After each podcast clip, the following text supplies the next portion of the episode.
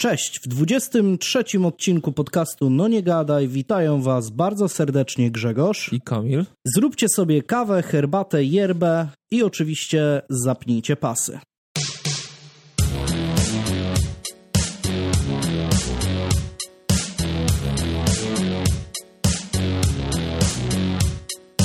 To już 23 odcinek, kto by pomyślał? 23 odcinki temu podcastu nie było, a teraz jest. I ma się dobrze. Numer Michaela Jordana. Tak.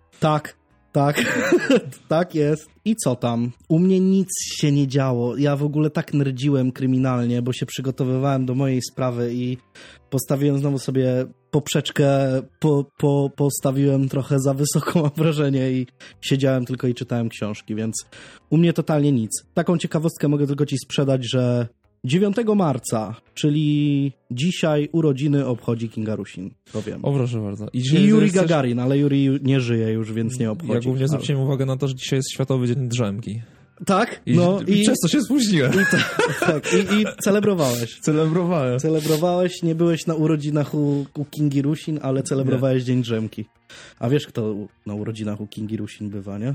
Nie słyszałeś, jak na Oscarach tam balowała z Beyoncé i... Słyszałem, że tam jest jakaś afera, ale tak nie interesuje. No tam sobie z niej ludzie bekę trochę pocisnęli. Ale moim zdaniem...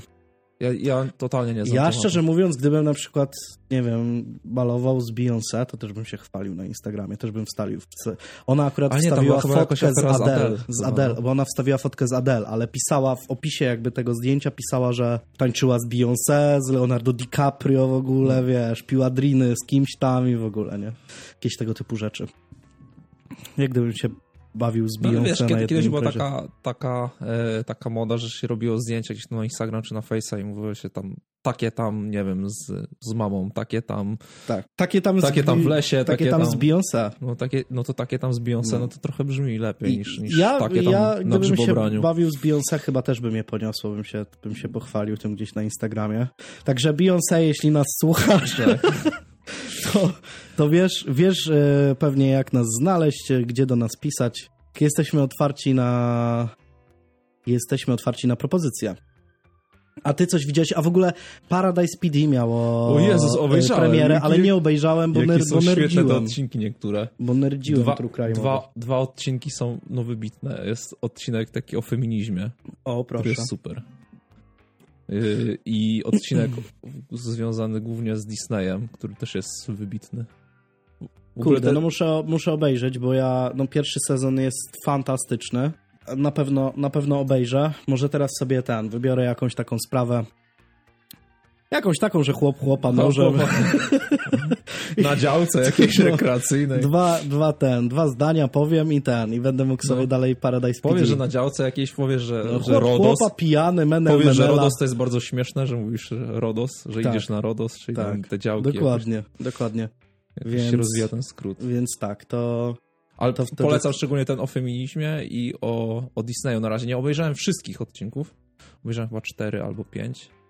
Ale o feminizmie jest taki teaser leciutki, jest fajny moment w tym odcinku o feminizmie, w którym jest dyskusja o tym, że policjantki i policjanci w Paradise PD mają równe pensje. Mhm. No i temat już prawie urwany i nagle się okazuje, że jednak mężczyźni mają dodatek penisowy jeszcze, tak zwany. Czyli pensje są równe, ale mężczyźni mają dodatek penisowy. To fajne. A to na pewno obejrzę. Trudno mi się wypowiadać jak nie widziałem, ale wierzę, że... No pierwszy sezon był bardzo, bardzo dobry. Tutaj są podejrzewam, że ten humor nie każdemu przypadnie do gustu, ale jeśli komuś się podobało na przykład F is for Family z Netflixa, czy to jest trochę takie... Znaczy jest trochę więcej tutaj takiego gimbazjalnego humoru, nie? Trochę tak. Typu chuj dupa cipa, nie? Tak. Ale...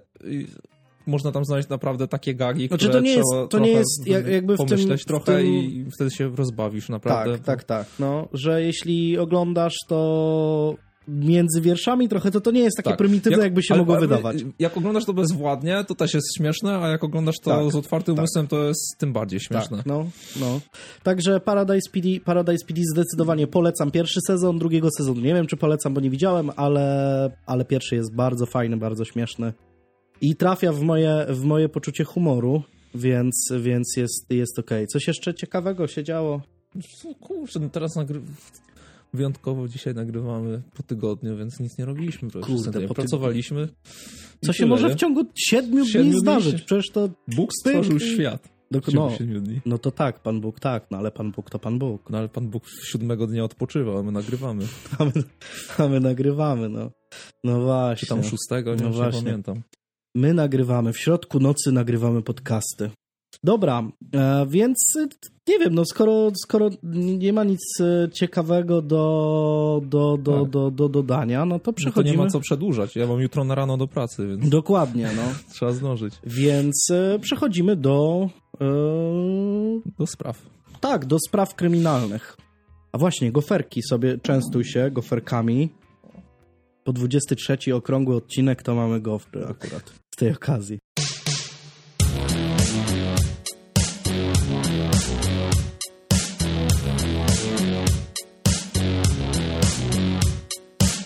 Okej. Moja historia, tak jak mówiłem, jest trochę wymagająca. Była dla mnie trochę wymagająca, bo przynajmniej jeśli zacznie się śledzić źródła amerykańskie i śledzić jakieś różne fora, a ja zawsze niestety wpadam w tę pułapkę, że wchodzę na jakieś fora, gdzie ludzie kminią różne teorie i tak dalej. No i robi ci się totalna galareta z mózgu, nie? Przy takim czymś. I zaczynasz, wiesz, oglądać jakieś mapy, mierzyć odległości i tak dalej, a wtedy już to jest ostatni krok do wypierdolenia tej sprawy do szuflady i powiedzenia, dobra, to koniec, nie robię tego. Ja? Spierdolę.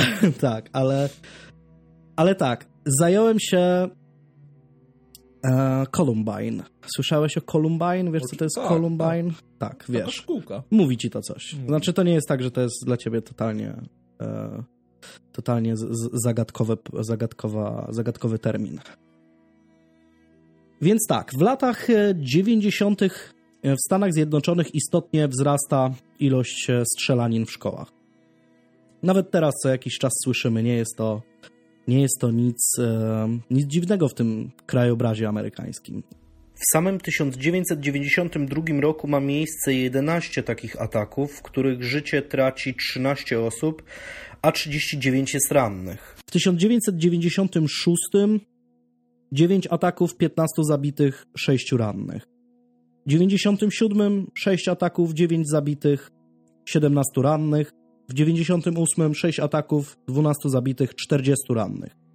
Na przełomie milenium więc szkolne strzelaniny nie są niczym niezwykłym. A jednak wielu socjologów będzie mówić, że Amerykanów w XXI wiek wprowadziły dwa wydarzenia. Pierwszym jest masakra w Columbine High School, a drugim atak na World Trade Center. W wypadku obu tych wydarzeń narośnie wiele spekulacji, wiele teorii, także tych spiskowych. O ile mam wrażenie, że atak na World Trade Center był wydarzeniem doniosłym na taką skalę światową i zmienił Amerykanów wewnętrznie, stał się takim bardzo, bardzo istotnym wydarzeniem na skalę międzynarodową, wpłynął na nastawienie Amerykanów do reszty świata, zmienił politykę amerykańską, to dla odmiany Columbine nieodwracalnie zmieniło wiele w USA, ale wewnątrz jakby. To, jak Amerykanie musieli na nowo w pewien sposób przepracować swoją kulturę, zweryfikować swoje tradycje i tak dalej. I zadać sobie kilka istotnych pytań. Myślę, że na początku warto zapoznać się z głównymi bohaterami tej opowieści. Eric Harris nie jest miejscowym gościem, bo urodził się w 1981 roku w Wichita w stanie Kansas. Z racji tego, że jego ojciec pracuje jako wojskowy pilot transportowy, przełożeni przerzucają go od bazy do bazy, co wymusza częste przeprowadzki całej rodziny. W 1993 roku w wyniku cięć w wojskowych budżetach ojciec Erika przechodzi na przymusową emeryturę. To jest ten moment, w którym Clinton zostaje prezydentem. Podejrzewam, że to właśnie w wyniku zmian trochę w strukturach władzy po prostu te cięcia dla wojska zawsze jak przegrywają republikanie, wygrywają demokraci, to nagle są cięcia w wojsku, jak wygrywają republikanie, to są no tak jak teraz za czasów Trumpa jest pompowanie pieniędzy w wojsko, nie? To oczywiste.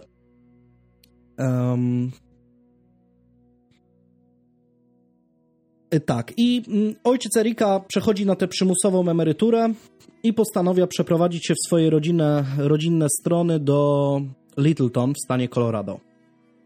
Eryk w liceum napisze esej, w którym będzie twierdził, że jednym z jego najgorszych przeżyć była utrata przyjaciół po każdej przeprowadzce. Będzie też obwiniał swojego ojca, że za każdym razem musiał wspinać się na drabinę od nowa, żeby nawiązywać nowe relacje. Chłopak jest w miarę pewnym siebie gościem, a przynajmniej takie sprawia wrażenie. Często chodzi na randki, choć te podobno nigdy nie przeradzają się w jakikolwiek związek. Ma też całkiem sporo przyjaciół, nie jest jakimś takim totalnym odludkiem. Jednym z jego zainteresowań jest nazizm. Czego zresztą nie kryje, wręcz w sumie przeciwnie. Ma w zwyczaju na przykład używać nazistowskich pozdrowień, gdy wita się ze znajomymi. Każdy ma tam jakieś swoje hobby, nie? No oczywiście, że tak, ale podobno na przykład jak z Erikiem w szkole zbiłeś piątkę, to potrafił zbić całą piątkę i powiedzieć Sieg Heil albo Heil Hitler. Więc no, każdy tam ma jakieś swoje te zainteresowania, dziwactwa i tak dalej. Drugą postacią tej historii jest Dylan Klebold. On również urodził się w 1981 roku, ale jest miejscowym gościem. Jego rodzice są pacyfistami i chodzą do kościoła luterańskiego, podtrzymują też w domu niektóre żydowskie tradycje, ponieważ dziadek chłopaka jest Żydem z pochodzenia. Wyróżnia się bystrością na tle swoich rówieśników, zwłaszcza w tych młodszych latach, bo w szkole podstawowej jest objęty programem CHIPS, dla wybitnie uzdolnionych uczniów. Nawet jest przeniesiony do jakiejś takiej specjalnej szkoły dla wybitnie zdolnych, która bierze udział w tym programie. Chłopak ewidentnie nie jest jakąś tam duszą towarzystwa. Ma opinię raczej wstydliwego i zamkniętego w sobie, chociaż ludzie, którzy poznali go bliżej, będą twierdzić, że gdy przełamało się już z Dylanem pierwsze lody, to był bardzo, bardzo miłym, sympatycznym gościem. Mimo swojej introwertycznej natury chłopak nie siedzi w piwnicy. Gra w szkolnych drużynach sportowych, m.in. w baseball i piłkę nożną, a także przez pewien czas jest scoutem. W 7. klasie Dylan poznaje Erika, gdy obaj mają jakieś 12-13 lat. Łączy ich pasja do gier wideo, broni palnej i filmów. Najczęściej wołają do siebie używając pseudonimów. Erik to Reb od Rebel, czyli buntownik, a zresztą tak samo nazywają się drużyny sportowe Columbine Rebels i tam są bejsboliści, futboliści i tak dalej. I taką maskotką tych drużyn jest właśnie Reb, taki, no nie wiem, taki żołnierz chyba, czy coś takiego. Dla odmiany Dylan jest trochę bardziej pomysłowy, bo jego pseudonim to Wódka. Z powodu takiego, że lubi pić wódkę, a także, że w nazwie tego trunku zawarte są jego inicjały DK, Dylan Klebold. Bardzo pomysłowe. Jedni znajomi chłopaków będą twierdzić, że Dylan był pod całkowitym wpływem Erika. Inni dla odmiany będą temu przeczyć i uważać, że Dylan mógł traktować siebie bardziej jako obrońcę swojego kolegi. Był zresztą od niego sporo wyższy, ma ponad 1,90 m, podczas gdy Erik tam niecały 1,75 m, więc można zobaczyć nagrania z nimi. Jak stoją obok siebie, to no widać sporą różnicę wzrostu, budowy ciała. W ogóle Dylan jest taki bardziej umięśniony i taki bardziej postawny. Więc pewnie budzi większy respekt, można tak powiedzieć. Faktem jednak jest, że chłopcy są praktycznie nierozłączni. Pracują w tej samej pizzerii, która się nazywa Blackjack Pizza, coś takiego. Razem też dokonują tak zwanych misji rebelianckich. Nazywają je właśnie Rebel Missions. i polegają one na dokuczaniu ludziom, którzy zaszli im w jakiś sposób za skórę. I tam obrzucają ich domy jajkami, strzelają z wiatrówek do okien, odpalają petardy w czyichś ogródkach i tak dalej. No tak. Czyli robią pranki. Robią pranki, psocą, są takimi huncwotami. Huncwotami. A jakby mieli kanał na YouTubie, to by dużo osób zgarnęli. Tak, temat. Myślę, że tak. No. By wannę wypełnili jakimiś piłeczkami i by było git. Cześć, w dzisiejszym odcinku jeśli nabijecie 5000 subów, to zjemy swoje własne głowy. W styczniu 1998 roku chłopaki kradną sprzęt elektroniczny z zamkniętego vana. Szybko jednak zostają złapani i od razu przyznają się do winy. Zostają im postawione zarzuty, ale zaproponowany zostaje też układ. Ci mają przyznać się do winy, wziąć udział w tak zwanym diversion program, który ma za zadanie przywrócić młodzież na dobrą drogę. Takie zajęcia z psychologiem i tak dalej. Nie wiem, czy to istnieje coś takiego w Polsce? Bo to nie jest zakład poprawczy, tylko takie zajęcia, na które chodzisz, odpracowywać i tak dalej, tego typu rzeczy. Po przepracowaniu tych zajęć, i tam są właśnie warsztaty społeczne, to znaczy prace społeczne, warsztaty z kontroli gniewu, jakieś tego typu rzeczy, po zarzutach nie ma być śladu, czyli nie mają mieć tam nasrane w kartotekach, nie? Eryk i Dylan oczywiście przystają na układ i wypełniają przy okazji sporo ankiet i innych dokumentów, które... Niektóre z nich się zachowały do dzisiaj, można obejrzeć w internecie ich skany. No i pojawia się już pierwszy taki zwiastun jakichś problemów, bo w jednej z tych ankiet Erik jest szczery, bo Dylan ewidentnie nie jest szczery, bo tam zaznaczył tak na odpierdziel po prostu, że wszystko jest w porządku. Tak, wszyscy robią tak, no. A to są takie ankiety, czy masz jakiś problem na przykład... nie wiem, z jakimiś fobiami, z jakimiś tego typu rzeczami. No i Erik jest szczery, bo zaznacza, że miewał myśli samobójcze, że miewał stany depresyjne, nagłe zmiany nastroju i myśli obsesyjne. Z tym, że oddaje tę ankietę i w ogóle nikt nie interesuje się tym, co on tam zaznaczył, więc mógłby równie dobrze zaznaczyć, że chce tutaj wszystkich w tym ośrodku zabić i pewnie nikt by nawet na to nie spojrzał. Tak jak zazwyczaj jest z taką papierologią, nie? Że tam sobie wpiszesz dowolną rzecz i nikt nawet na to nie patrzy. Po prostu musi przybić pod tym pewnie pieczątkę i schować do szuflady. No i Eryk i Dylan przechodzą przez ten program jak burza i kończą go 2 miesiące przed czasem. Co jest dość nietypowym wyczynem, bo podobno tylko tam jakiś procent tych uczestników kończył tak szybko to. Otrzymują zresztą od swoich opiekunów dobre oceny, a także bardzo pozytywne prognozy na przyszłość, bo są oceniani jako inteligentni goście, jako ludzie, którzy jeśli znajdą jakiś tam cel w życiu, to prawdopodobnie dojdą daleko i tak dalej. Jak się jednak okaże w przyszłości, incydent z vanem mógł być pewnego rodzaju impulsem, który rozbudził w chłopakach ukrywane pokłady nienawiści do świata. Dylan 2 lutego 1998 roku notuje w swoim pamiętniku, tu cytat: społeczeństwo coraz bardziej na mnie napiera i niedługo ja i tutaj jest cenzura, się złamiemy. Zemścimy się na społeczeństwie i w końcu będziemy mogli egzystować w miejscu bez czasu i bez końca, którym jest tylko czyste szczęście. W innej części tego pamiętnika pisze: jeśli to prawda, że kochasz mnie tak jak ja ciebie, znajdę sposób, by przeżyć wszystko, żeby być z tobą. W swoich zapiskach Dylan często kieruje swoje słowa do jakiejś osoby, w której jest zakochany. Nikt nie jest w stanie powiedzieć do dzisiaj, nawet wśród jego znajomych, przyjaciół, kim była ta osoba.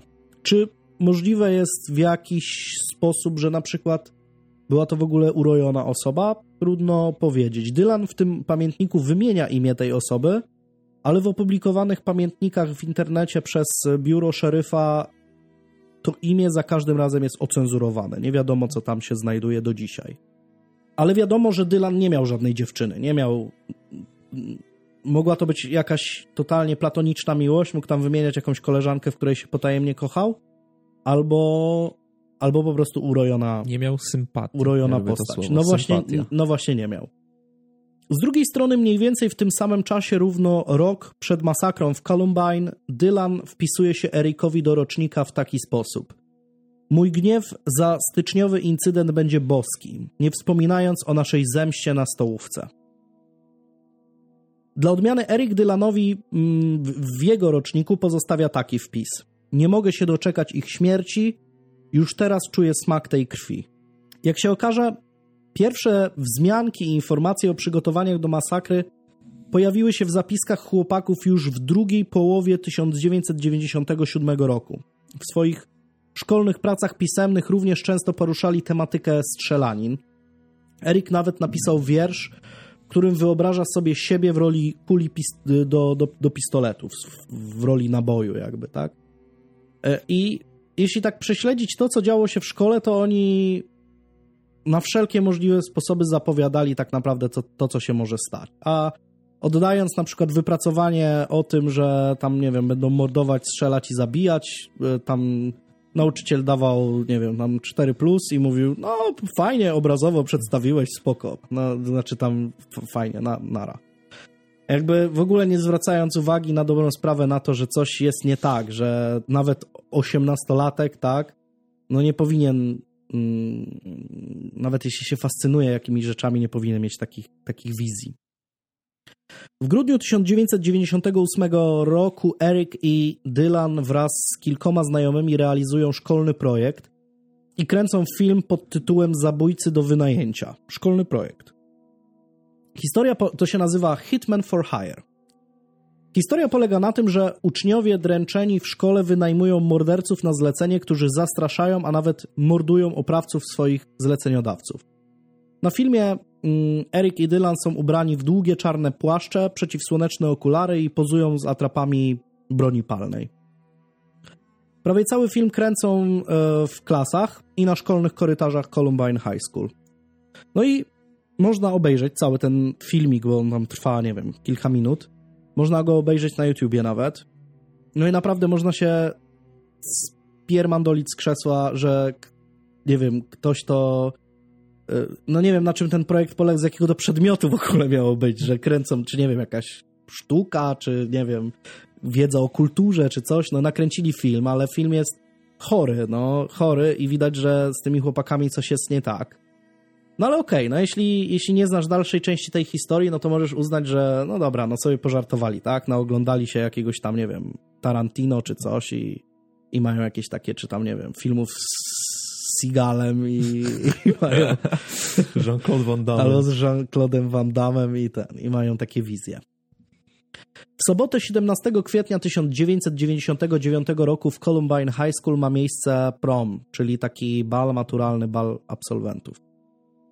Jako że na ten bal idzie się parami, Eric, Dylan i reszta licealistów szuka jakiejś pani, która by chciała z nimi pójść. Tak jak na amerykańskich filmach albo w Harrym Potterze. Był cały taki wątek w Harrym Potterze, tak jakoś mi się skojarzyło. Jak się okazuje, Dylan szybko znajduje partnerkę. Jest nią Robin Anderson, dobra koleżanka chłopaków. Za to Eric z jakiegoś powodu nie znajduje pary. Próbuje zaprosić kilka dziewczyn, ale temu z jakiegoś powodu odmawiają. Nawet jego znajomi tam próbują go spiknąć z kimś tam, ale no niestety się to nie udaje. I Eric nie idzie na bal w ogóle, a jedynie umawia się z jedną z licealistek, która się nazywa Susan DeWitt, która też nie znalazła pary i umawiają się na to, że będą oglądać razem u niego w domu filmy. Gdy ten proponuje, żeby poszli chociaż na afterparty, to po tym oficjalnym balu ta się nie zgadza i mówi, dobra, to obejrzeliśmy sobie filmy, to ja idę do chaty. No i Eric dołącza do przyjaciół po pewnym czasie już sam. Wszyscy będą wspominać, że dla odmiany Dylan się bawił całkiem dobrze. Zachowa się zresztą kilka zdjęć, do których pozuje razem ze swoją partnerką, tam będą jechać sobie limuzyną na ten prom i tak dalej. W szkole i okolicy wiszą plakaty zapowiadające bal, na których jest podpis już nadchodzi i podana data 17.04.1999. Nie wiedzieć czemu co najmniej na kilku z tych plakatów część daty została skreślona i zamiast tej 17 była 20. W poniedziałek 19 kwietnia 1999 roku Dylan zapisuje 8 stron swojego notatnika i zaczyna tak. Mniej więcej za 26,5 godziny rozpocznie się sąd. Trudny, ale nie niemożliwy. Niezbędny, stresujący i radosny. Czym jest radość bez odrobiny śmierci? No i jest 20 kwietnia, wtorek. Później wielu będzie się doszukiwało w tej dacie jakiegoś znaczenia. W końcu właśnie tego dnia urodził się Adolf Hitler. Wszystko jednak wskazuje na to, że data była zupełnie przypadkowa. Eric i Dylan wiedzą doskonale, że nie dożyją dzisiejszego zachodu słońca. Mniej więcej pół godziny przed wyjazdem nagrywają na kasetę wideo film, w którym żegnają się ze swoimi rodzicami i przepraszają ich za to, co zamierzają zrobić. Dylan mówi: wiedzcie, że zmierzam do lepszego miejsca. Nie lubię za bardzo życia, więc gdziekolwiek kurwa pójdę, będzie mi tam lepiej. Więc odchodzę. Eric wypowiada się w podobnym tonie do swojej rodziny. Kierują też kilka słów do swoich znajomych i kończą nagranie słowami do widzenia. Podjeżdżają pod szkołę dokładnie o godzinie 11:10, każdy osobno. Eric w swojej szarej Hondzie Civic kieruje się na południowo-wschodni parking. Dylan za to w czarnym BMW zatrzymuje się na parkingu południowo-zachodnim, przeznaczonym dla uczniów starszych klas. Wszystko zostało w najdrobniejszych szczegółach ustalone już wcześniej. Miejsca, które zajmują, też nie są przypadkowe. Mają z nich doskonały widok na główne wyjście ze stołówki. Obaj mają na sobie długie czarne prochowce, czarne spodnie bojówki i czarne wojskowe buty. Eric ma na sobie biały t-shirt z napisem Natural Selection, no czyli selekcja naturalna, a Dylan czarny t-shirt z czerwonym napisem Wrath, czyli gniew. Ma też na głowie czarną bejsbolówkę swojej ulubionej drużyny bejsbolowej Boston Red Sox, odwróconą do tyłu, tak jak zwykle nosi w szkole. Wyglądają mniej więcej tak jak na swoim filmie Hitman for Hire, tylko nie mają okularów przeciwsłonecznych, z tego co wiem, ale chyba nie mają. Jeden z uczniów, a zarazem kolega z klasy Erika i Dylana wychodzi na papierosa i zauważa właśnie Erika. Kieruje się w jego stronę i pyta, dlaczego ten nie zjawił się dzisiaj na ważnym teście z filozofii. Ten reaguje w dziwny sposób.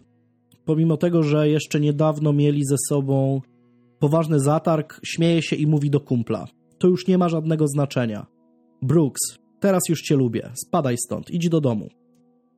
No i chłopak kompletnie nie rozumie, o co chodzi, ale niektóre źródła podają, że i tak planował spalić fajkę i pójść do chaty, więc po prostu tam nie wie, o co temu Ericowi chodzi, ale i tak idzie gdzieś tam w stronę domu, dokładnie w stronę Pierce Street i się oddala od szkoły.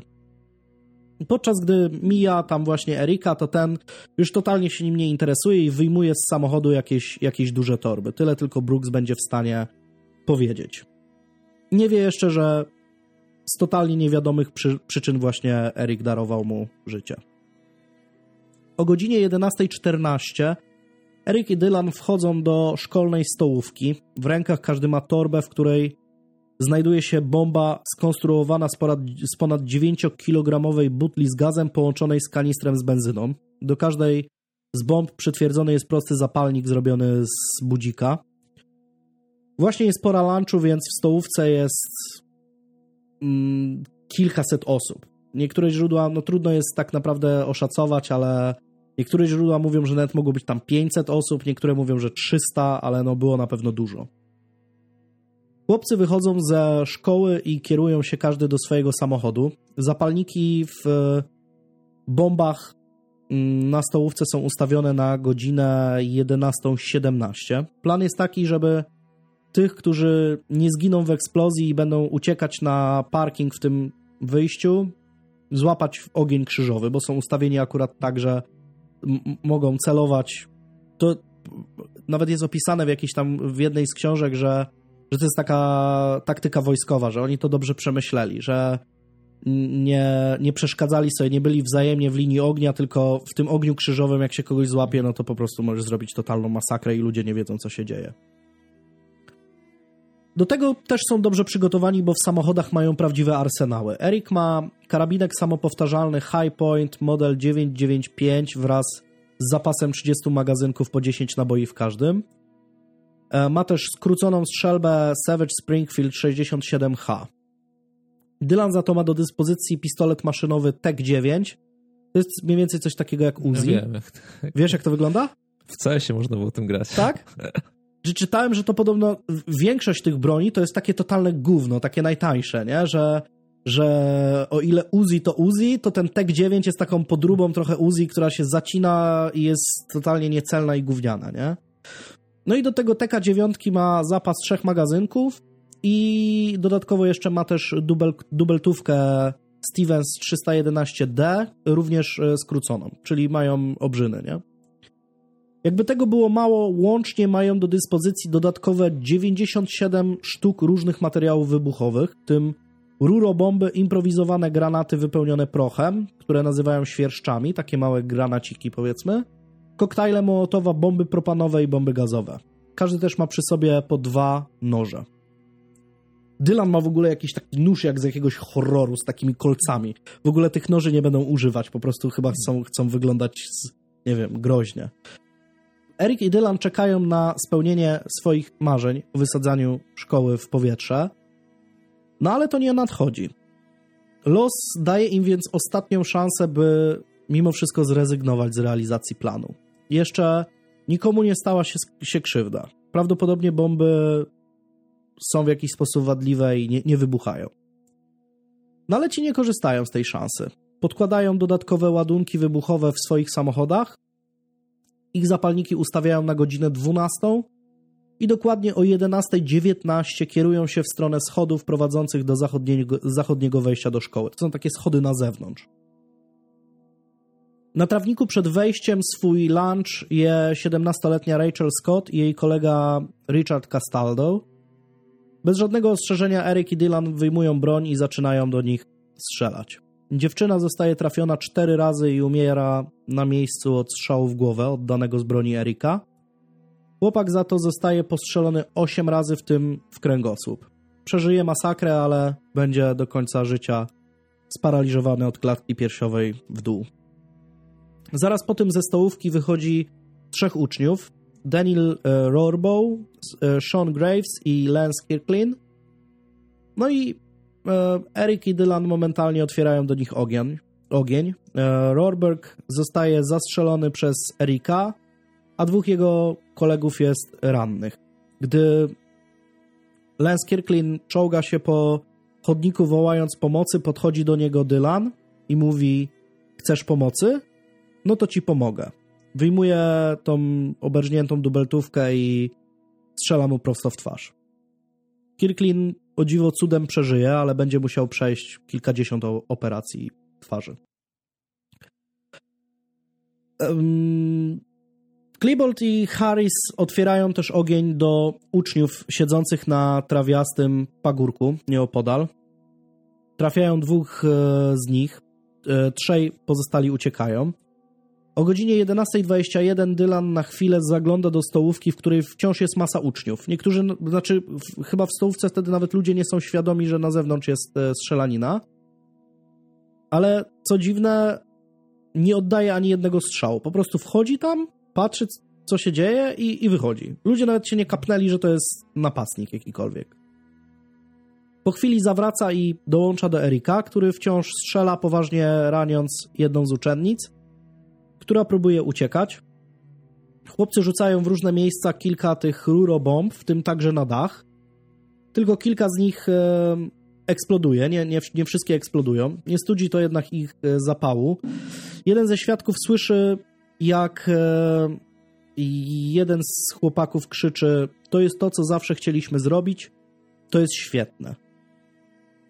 Po eksplozjach ludzie w szkole w końcu, przynajmniej część ludzi w szkole, orientuje się, że odgłosy na zewnątrz to nie są zwykłe głupie żarty czy jakieś fajerwerki, zwłaszcza że to była końcówka roku szkolnego i w zwyczaju było, że tam, nie wiem, ci starsi uczniowie, którzy już kończyli edukację, potrafili strzelać jakimiś petardami, jakieś takie żarty robić i tak dalej. No ale wtedy już część ludzi zorientowała się, że to jest po prostu strzelanina. W tym samym czasie na miejscu pojawia się zastępca szeryfa Neil Gardner, który zostaje wezwany przy pomocy radia przez szkolnego woźnego, który też już wie, że coś jest nie tak i i wzywa go, żeby ten sprawdził, co się dzieje, bo mówi, że coś na zewnątrz, jakieś hałasy i jakieś wybuchy i tak dalej. Zaalarmowana hałasami nauczycielka plastyki Patty Nielsen kieruje się w stronę zachodniego wyjścia wraz z uczniem Brianem Andersonem, żeby zobaczyć, co się dzieje. Gdy chłopak otwiera pierwsze z dwojga szklanych drzwi prowadzących na zewnątrz, zostają zauważeni i Eric momentalnie oddaje w ich kierunku kilka strzałów.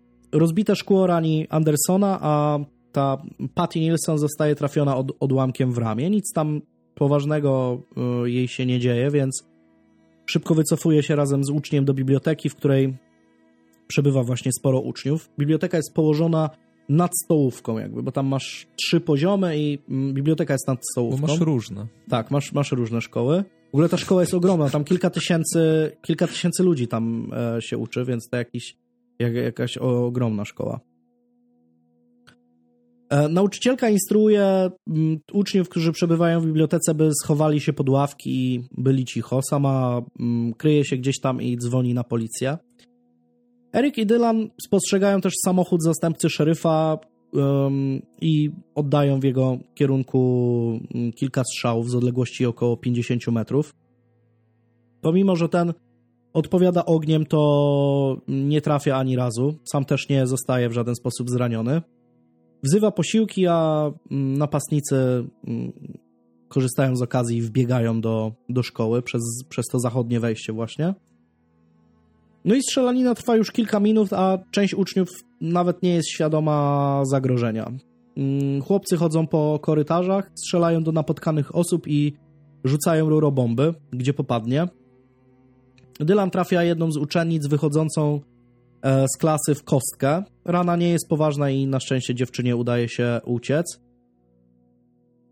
I wszystko wygląda tak, jakby oni totalnie nie mieli planu. Tak jakby im się to, że te bomby nie wybuchły, w jakiś sposób rozczarowało. Bo strzelają to tak totalnie bez sensu, po ścianach i tak dalej.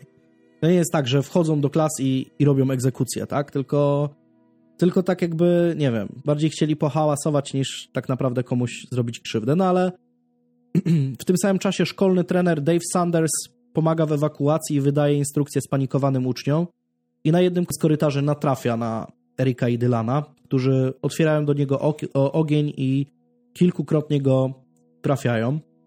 Rannego trenera wciąga do klasy inny nauczyciel ukrywający się z uczniami. Pomimo tego, że zostaje mu w miarę możliwości udzielona pierwsza pomoc, okaże się, że Sanders umrze 3 godziny później z powodu wykrwawienia. Takim słynnym zdjęciem będzie taka tabliczka z napisem jeden wykrwawia się na śmierć, czy coś takiego. I oni umieścili tę tabliczkę w oknie, żeby policja wiedziała, że to nie są żarty, że są już ofiary, tak? Że mają interweniować. W tym czasie Eric i Dylan bez ładu i składu chodzą po korytarzu w okolicach biblioteki, strzelają byle gdzie, rzucają tymi granatami. Mimo, że zdają sobie sprawę, że w klasach obok wciąż ukrywają się dziesiątki uczniów, nie zabijają ich, nie strzelają do ludzi, no mówię, nie wykonują jakichś egzekucji. Nauczycielka plastyki, która jest w bibliotece, jest wciąż na linii z policją i na tym nagraniu słychać w oddali krzyki chłopaków, eksplozje i strzały. Są tam nawet takie krzyki ekscytacji. Oni się póki co doskonale bawią. Dokładnie o 11:29 do biblioteki, w której znajduje się w tym momencie 56 osób, wchodzi Dylan, a kilka sekund później Eric, który wrzeszczy wstawać, po czym oddaje 2 strzały ze strzelby w stronę jednego z biurek. Chwilę później Klebold podchodzi do siedzącego przy biurku komputerowym chłopaka Kyla Velasqueza. Ten jest osobą lekko upośledzoną w wieku tam jakimś takim, nie wiem, mając tam dosłownie kilka lat, miał wylew czy udar i z tego powodu jest taki opóźniony w rozwoju. Z tego też powodu nie do końca rozumie powagę sytuacji, jako jedyny nie ukrywa się w żaden sposób. Jest osobą pierwszą na widoku. No i Dylan strzela do niego 2-krotnie, krzycząc z radości i zabija go na miejscu. Chwilę później rozkazuje wstać wszystkim jokom, czyli szkolnym sportowcom. Gdy nikt nie reaguje, krzyczy, dobra, po prostu zacznę strzelać. i oddaje strzał w stronę jednego ze stołów, poważnie raniąc trzech uczniów, Patryka Irlanda, Daniela Stapletona i Mackay Hall. Eric nie pozostaje w tyle. Zabija 14-letniego Steve'a Kernowa. Zaraz po tym strzela do Cassie Bernal, trzymając strzelbę jedną ręką. Zabija dziewczynę, a odrzut łamie chłopakowi nos. Dylan za to, gdy zauważa, że Patrick Ireland udziela pomocy swojemu koledze, oddaje w jego kierunku 3 strzały, trafiając go w głowę i stopę. W wyniku obrażeń chłopak traci przytomność, ale żyje.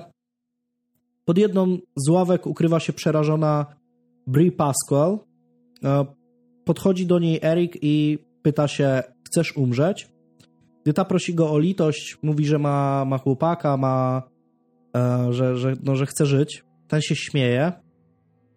Mimo, że Klebold krzyczy tam z drugiej części tej biblioteki, żeby ten ją zabił, Eric mu odpowiada, nie, przecież i tak wysadzimy szkołę. I zostawia dziewczynę w spokoju. Do dzisiaj dziewczyna nie wie, dlaczego akurat ją nie znali się w żaden sposób. Dylan podchodzi do stołu, pod którym ukrywają się uczniowie Matthew Kechter, Isaiah Schulz i Craig Scott. Jest autentycznie podekscytowany tym, że Isaiah jest czarnoskóry i krzyczy do Erika, mamy czarnucha, i od razu zabija chłopaka. Strzela też do Matthew i jemu również odbiera życie.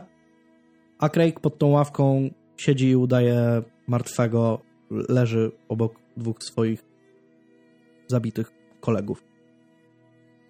Klebold przechodzi na drugą stronę biblioteki, strzela chaotycznie w stronę trofeów stojących na półce, oddaje też strzały w stronę kilku następnych stołów, raniąc kolejne 3 osoby i zabijając jedną z uczennic. Eric też wciąż strzela, raniąc kolejnych uczniów. Gdy trafia jednego z nich, Johna Tomlina, ten ze wściekłością zwraca się do napastników i krzyczy do nich, już wam wystarczy. Chwilę później zabija go strzał Dylana, który wybucha śmiechem. Eric chwilę później strzela śmiertelnie do kolejnej uczennicy. Gdy Dylan przeładowuje broń, rozpoznaje pod jednym ze stołów swojego kumpla, Johna Savage'a. Ten zwraca się do chłopaków. Co wy robicie? No co Klebold odpowiada mu, po prostu zabijamy ludzi. I każe mu wyjść z pomieszczenia. Chłopak wychodzi z biblioteki głównym wyjściem i jemu również z jakiegoś powodu jest darowane życie. Tylko tutaj można powiedzieć, że się chociaż znali, tak? Eric i Dylan zabijają w bibliotece jeszcze 2 osoby. Łącznie tylko w tej bibliotece zginie 10 osób, a 12 będzie rannych. O 11:36 chłopcy opuszczają pomieszczenie. Wszystko wskazuje na to, że po tym morderczym szale koniecznie chcą doprowadzić do eksplozji bomb, które wciąż są w stołówce. Rzucają w ich stronę rurobombę, koktajl Mołotowa, a także strzelają do niej. Jedna z bomb wybucha jedynie częściowo. Prawdopodobnie eksploduje tylko, z tego co czytałem, eksploduje tylko ten kanister z benzyną, powodując niewielki pożar, który szybko zostaje ugaszony przez takie spryskiwacze przeciwpożarowe. Na nagraniach wszystko wygląda tak, jakby Eric i Dylan byli już znudzeni, rozczarowani obrotem spraw. Kręcą się po szkolnych korytarzach, chodzą schodami w górę i w dół bez żadnego konkretnego celu. Zaglądają do klas, ale do żadnej nie wchodzą, mimo że doskonale wiedzą, że ukrywają się w nich uczniowie. Niektórzy z nich nawiązują nawet z napastnikami kontakt wzrokowy. Ci jednak są jakby całkowicie bierni. Potrafią tak... Niektórzy zeznali, że tak jakby się z nimi przekomarzali, że na przykład stawali pod klasą i mówimy, dobra, to może teraz zabijemy wszystkich w tej klasie, po czym odchodzili po prostu, tak jakby sobie robiąc żarty. Około południa wracają do biblioteki. Późniejsze ustalenia będą wskazywać na to, że robią to, żeby mieć dobry widok na eksplozję obu samochodów.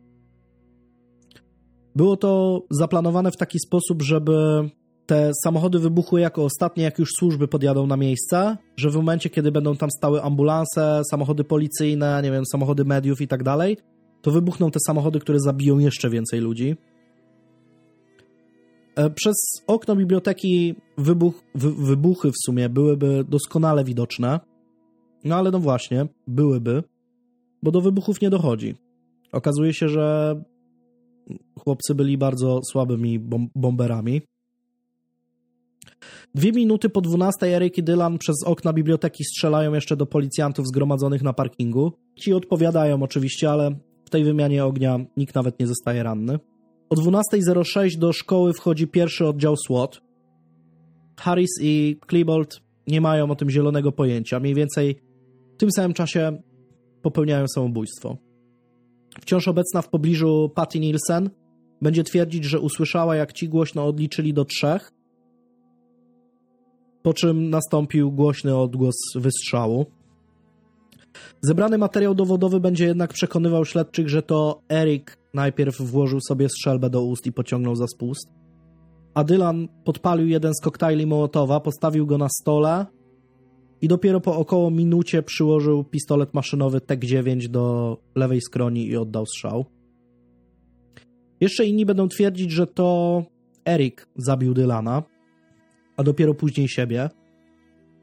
Jak było naprawdę, można jedynie się domyślać i wyciągać wnioski z materiału dowodowego, który w dość dużych ilościach jest dostępny w internecie. Do ciał oddział SWAT dotrze dopiero po 3 godzinach od śmierci chłopaków.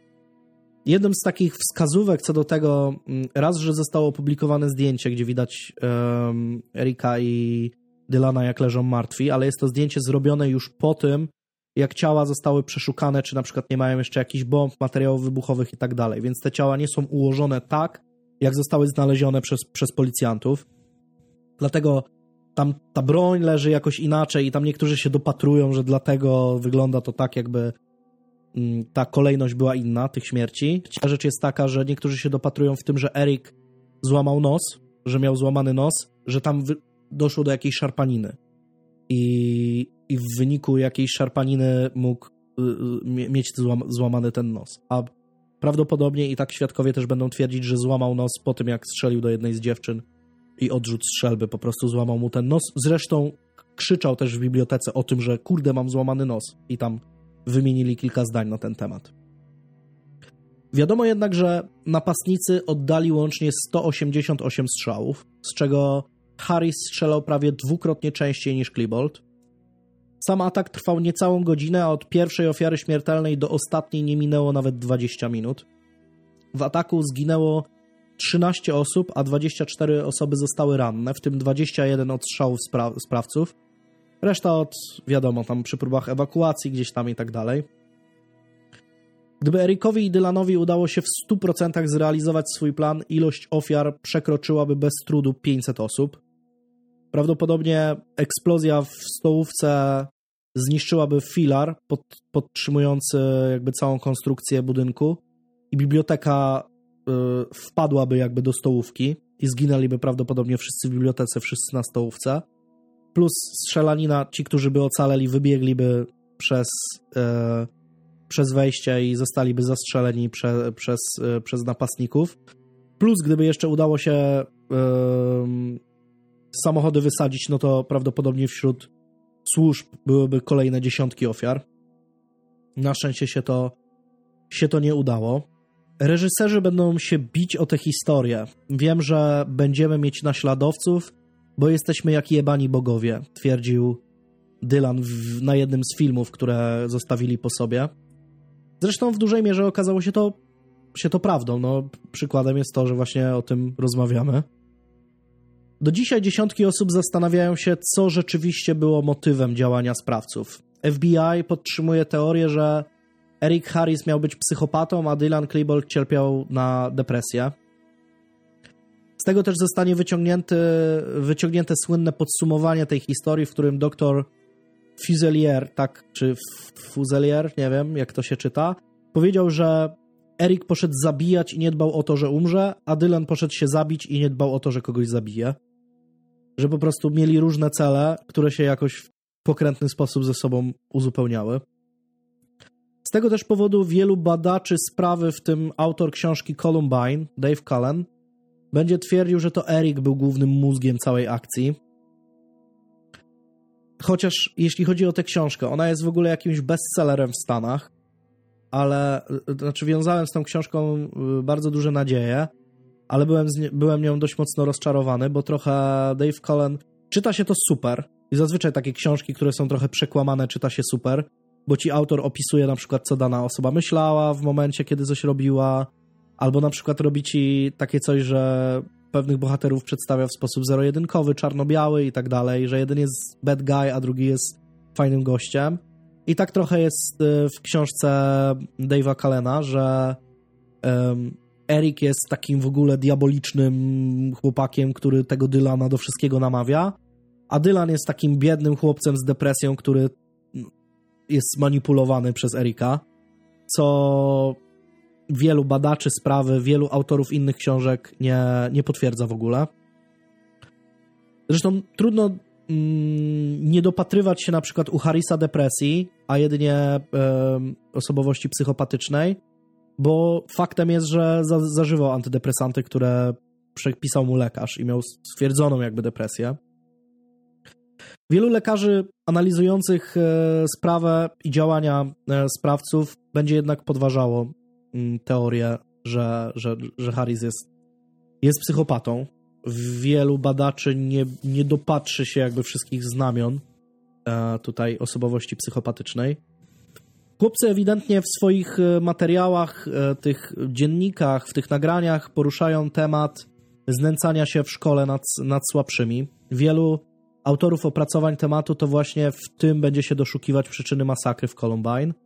Brooks Brown, czyli ten chłopak, któremu Eric darował życie, napisze 3 lata po tragedii książkę No Easy Answers, The Truth Behind Death at Columbine, w której to właśnie w znęcaniu będzie upatrywał przyczyn całej tragedii. Tak zwany bullying jest problemem szkół na całym świecie i Columbine nie było wyjątkiem, mimo że między innymi Dave Cullen trochę przedstawia inny obraz Columbine jako takiej super idealnej szkoły z dyrektorem, który bardzo kocha dzieci i fantastycznymi nauczycielami, a jak dobrze wiemy, takie szkoły nie istnieją po prostu. Faktem jest, że starsi uczniowie znęcali się nad młodszymi, silniejsi nad słabszymi, a problem nie był traktowany poważnie przez personel. W szkole tradycyjnie od lat istniał kult sportu i kultury fizycznej, więc zazwyczaj to właśnie sportowcy mieli w szkole łatwiej, a ci, którzy w sporcie byli gorsi, byli traktowani inaczej, także przez nauczycieli. Na taśmach, które nagrywali oraz w swoich pamiętnikach, Eric i Dylan często odnoszą się do tych joków, czyli do tych sportowców, których szczerze nienawidzą. Przeczy jednak tej teorii kilka faktów. Po pierwsze, w wywiadach wielu uczniów twierdziło, że Eric i Dylan również czasami znęcali się nad słabszymi, więc po części też byli tymi bullies. Podczas ataku zresztą nie zabili żadnego z tych joków, żadnego z tych sportowców, mimo że w samej bibliotece było ich kilku.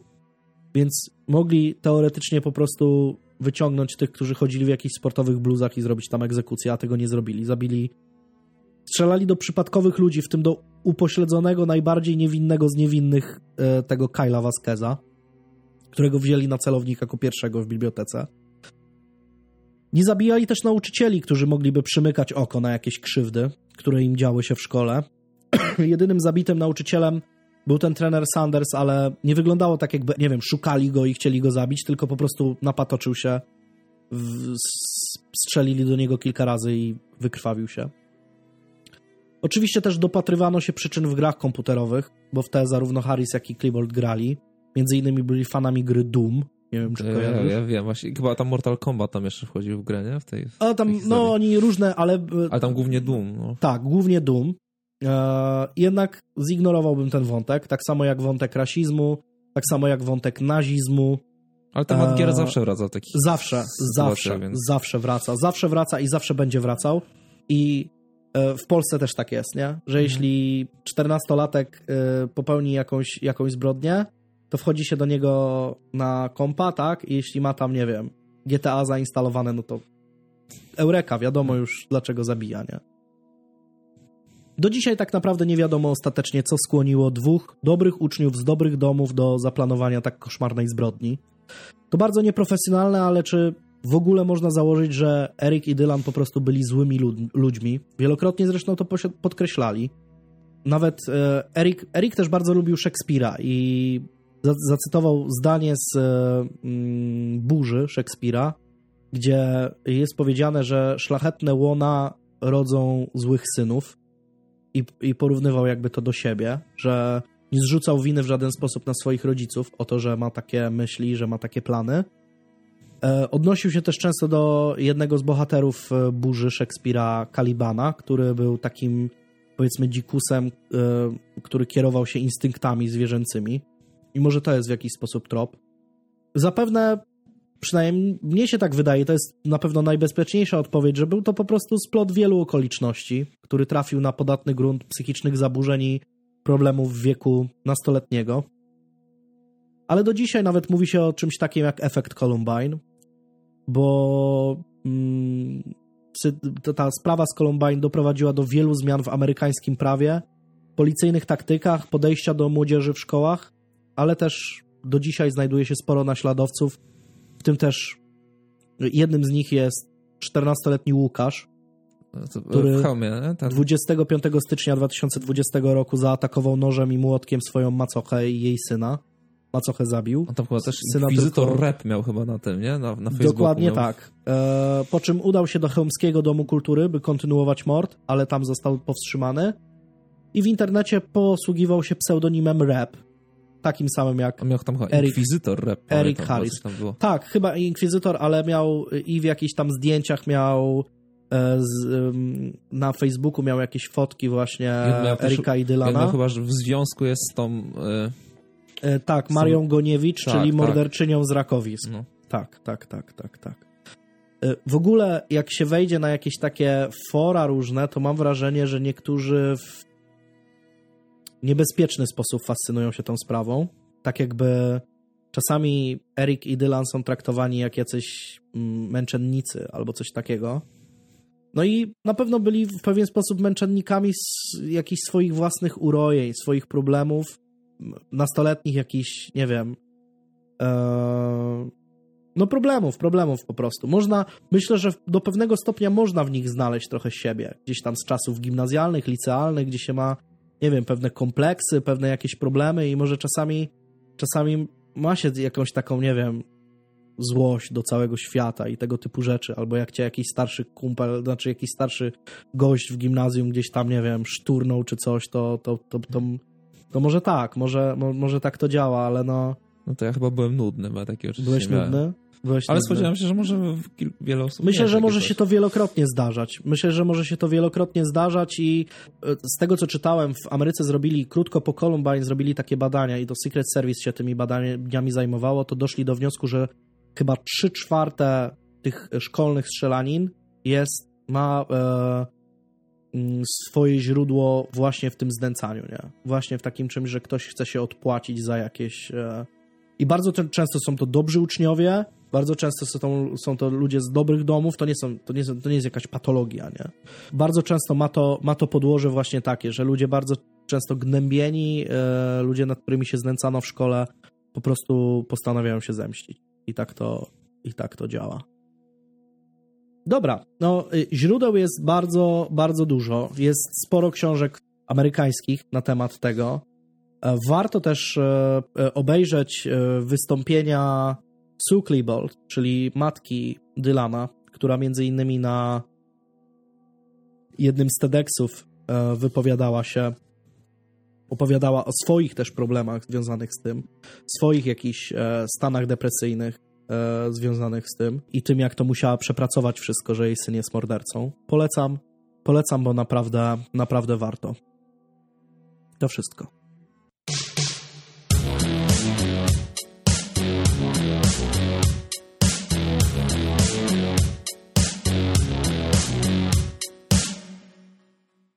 No to zamieniam się w słuch. Teraz ja sobie goferka skonsumuję. No smaczne goferki naprawdę. Smaczne goferki, ale tak mi było głupio trochę, ja oddaliłem się do mikrofonu. Mam nadzieję, że nie było słychać. U mnie znowu historia z Polski. Ja to ostatnio się bardziej lubuję w historiach z Polski. Historia o Tobiaszu W, pseudonim Gruby, i Romanie C, pseudonim Bleki, na których sąsiedzi wołali diabły, bo nikogo się nie bali. Dorastali w dzielnicy Gliwic, słynnej z produkcji czołgów, w Łabędach. I żyli w sumie tylko w oparciu o muzykę i kradzieże. Mieli takie też swoje fajne hobby, na przykład bili się ze skinami. Roman lubił używać w walce na przykład łańcuchów czy siekier, czyli takich lepszych broni niż gołe pięści. A wódkę podobno zaczęli pić już w wieku około 12 lat, więc też mogliby mieć pseudonim taki... Wodka, jak Dylan, no. Roman szybko wpadł w ciągi 3-tygodniowe, a po odstawieniu alkoholu miał drgawki i zlewne poty. Do tego brał marihuanę, LSD, grzybki, amfetaminę. Ekstazy popijał alkoholem, czyli robił takie jagerbomby, tylko zamiast jagera z wódką, to ekstazy z wódką. Bez amfetaminy był w stanie wytrzymać najdłużej 4 dni. Co oczywiście nie zmienia faktu, że zawsze podkreślał, że nie jest uzależniony, czyli tak jak... No jasne. Tak naprawdę jak każdy uzależniony. Dokładnie tak. W przeciwieństwie do bohatera historii sprzed tygodnia, to Roman miał ogarniętą w miarę rodzinę, był synem laborantki chemicznej, a jego siostra skończyła studia. Do tego babcia z dobroci serca dawała mu hajs na kursy komputerowe i lekcje angielskiego. Przepisała nawet na niego połowę swojego domu. Roman więc nie do końca musiał kraść, ale robił to dla adrenaliny. Tobiasz jest od niego 6 lat młodszy i z Romanem znali się bardzo dobrze z mieszkania tak naprawdę na jednym osiedlu. Wspólnie imprezowali, kradli i brali narkotyki. Tobiasz nieźle się uczył, trenował hokej na trawie. Ojciec jako spawacz zarabiał za granicą i przysyłał pieniądze do domu. Tobiasz jednak chciał więcej, na płyty, na koncerty. Początkowo roznosił ulotki, pracował przy układaniu kostki brukowej. Jednak zrozumiał, że to nie dla niego. Sam uznał, że człowiek się natyra i nic z tego nie ma. Więc chciał się dorobić na złodziejstwie, na narkotykach, czyli łatwy pieniądz.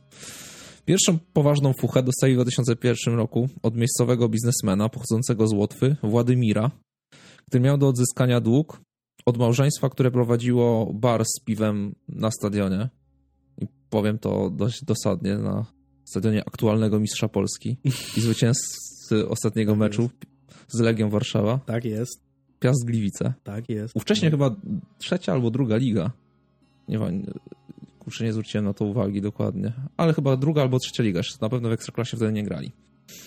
Tobiasz ma wtedy 16, a Roman 22 lata. Właścicielami baru są Dorota i Zbigniew Sobańscy, którzy pracują we własnym biznesie tak naprawdę na okrągło. Podobno przerywali tylko na powrót do domu, by nakarmić swojego owczarka niemieckiego. Oboje mniej więcej w okolicach 30 mieszkali w kawalerce. Marzyli o czymś większym, a ich sposobem na spełnienie marzeń miał być własny biznes. Nie znali jednak do końca tego naszego pięknego klimatu polskich stadionów. Poza tym polskiej przedsiębiorczości tym bardziej.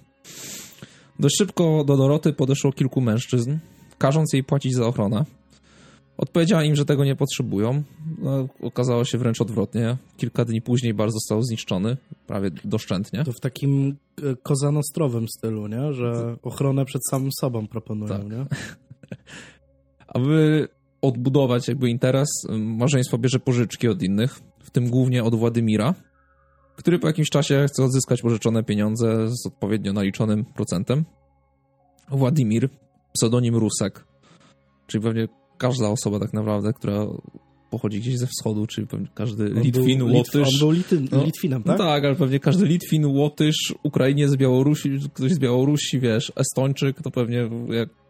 No, myślę, że miał pseudonim Rusek, Francuzów, nie? To też byśmy mieli pseudonim Rusek. Nie? Bardzo możliwe. No chce odzyskać te pieniądze, więc wynajmuje jakby do tego Tobiasza i Romana. Sam Władimir przyjechał do Polski w 2000 roku, zakochał się i ożenił z Polką. Mieszkał na osiedlu Waryńskiego. Nie pracował, małżeństwo żyło z pieniędzy teścia i prac dorywczych. Studiował zaocznie ekonomię na jednej ze śląskich uczelni. Przez blisko tydzień Władimir, Tobiasz i Roman obserwują mieszkanie Sobańskich. Do napadu przyłącza się również pracownik ich baru, Bogdan, zwany Bodziem.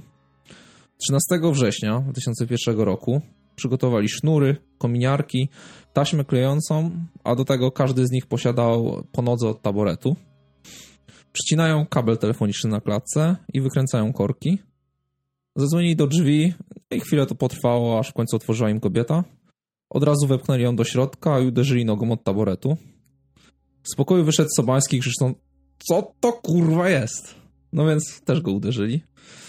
Następnie zajmują się psem. Według nich owczarek nie był agresywny i wyglądał tak naprawdę, jakby chciał się bawić. Dali mu jednak najpierw zatrutą kiełbasę, a kiedy pies konał, dla pewności skręcili mu kark. Następnie każą Dorocie i Zbigniewowi klęczeć i nie odzywać się bez pytania. I żądają od nich zwrotu długu. Małżeństwo oczywiście zgadza się oddać im wszystko, co mają. No jednak nie mają w mieszkaniu żadnej gotówki. W związku z tym Tobiasz i Roman wynoszą sprzęt elektroniczny.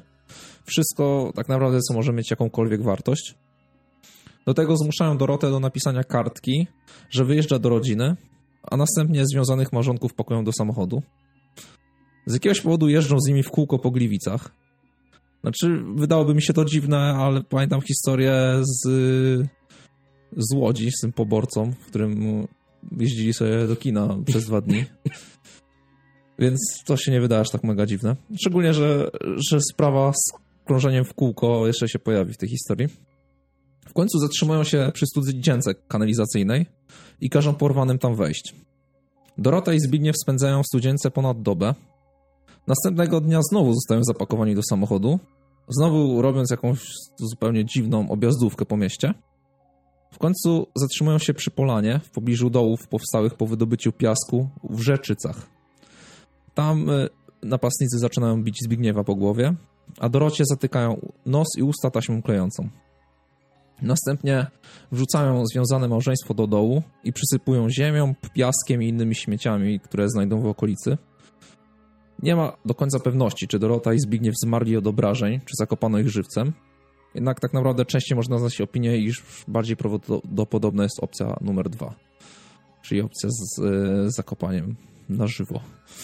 Mieliśmy też ostatnio na grupie rozmowę, co to jest brutalne morderstwo, bo się tak mówi, że zamordował brutalnie. Myślę, że na przykład zakopanie kogoś żywcem to jest brutalne morderstwo. Nie? Bardzo możliwe. Tak jakoś... Akurat w tej dyskusji nie brałem udziału. Nie brałeś udziału. Po tym zabójstwie Roman porzuca samochód przy ulicy Żabińskiego w Gliwicach. Tobiasz powie później, że nie byli przygotowani na takie akcje i nie jest to dziwne, bo Roman podobno zostawił otwarty samochód, a w nim kominiarki i sznury, którymi związali małżeństwo, a nawet łopatę, którą ich zakopywał. Tobiasz parę lat później powie, że był pewny, że za to porwanie trafią prosto do celi. No ale jakimś cudem nikt ich nie szuka. Dodaje im to wiatru w skrzydła. Zaczynają organizować kradzieże na dużo większą skalę.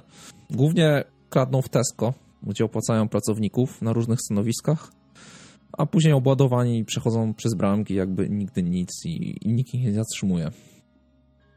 Cytując Tobiasza: czujesz się wtedy jak Bóg. Brakowało nam w życiu adrenaliny, napięcia, a to było jak sport ekstremalny. Kradnąc z Tesco jakieś kurde kiełbasy i musztardę. No faktycznie, to jak Bóg. Ej, jak słuchaj, Bóg. To były komputery, telewizory i radia. Aha, przypominam, który to jest rok. Telewizory i radia, no to może tak. No tak jak Tesco to mi się skojarzyło raczej, nie wiem, z 3 bochenkami chleba i słoikiem dżemu. To jakieś takie lepsze Tesco. Kurczę. Komputery i radia. No oczywiście. Wiesz, i jakby to był dżem, to był jakiś porządny, taki typu łowicz. No, taki z całymi owocami. Z całymi owocami.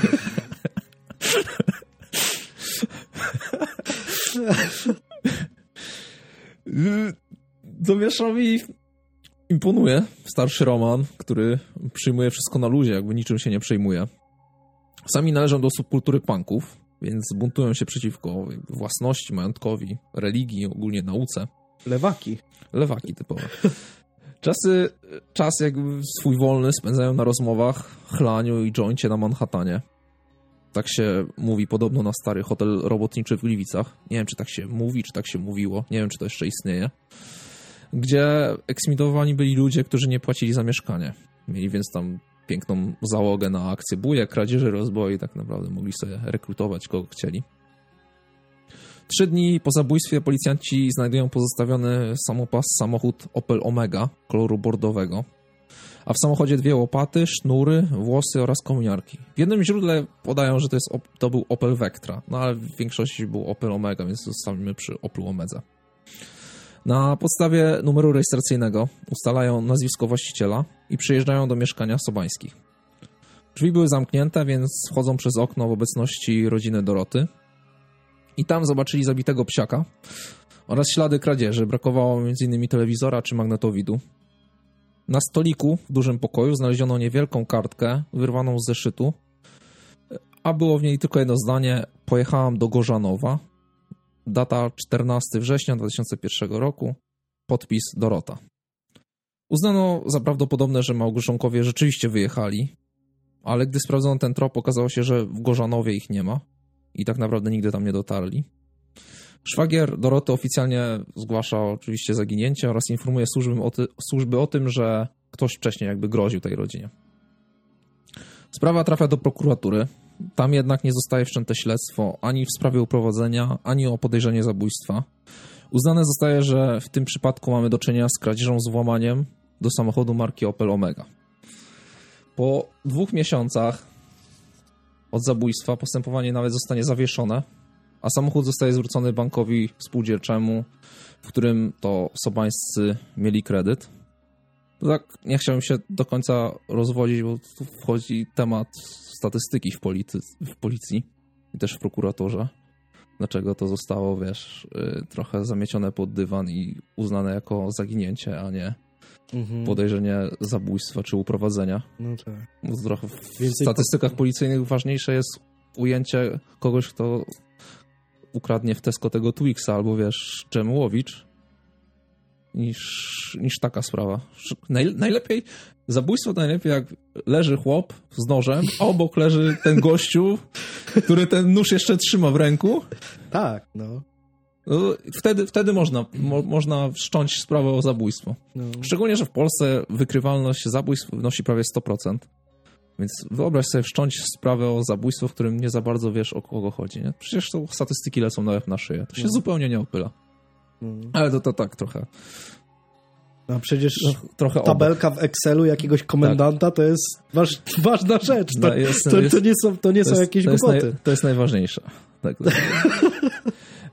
Po zabiciu Sobańskich Tobiasz i Roman dostają kuratorów z powodu spraw pobicia i kradzieży niezwiązanych w ogóle z tą akcją z Sobańskimi, tylko jakimiś tam pobocznymi.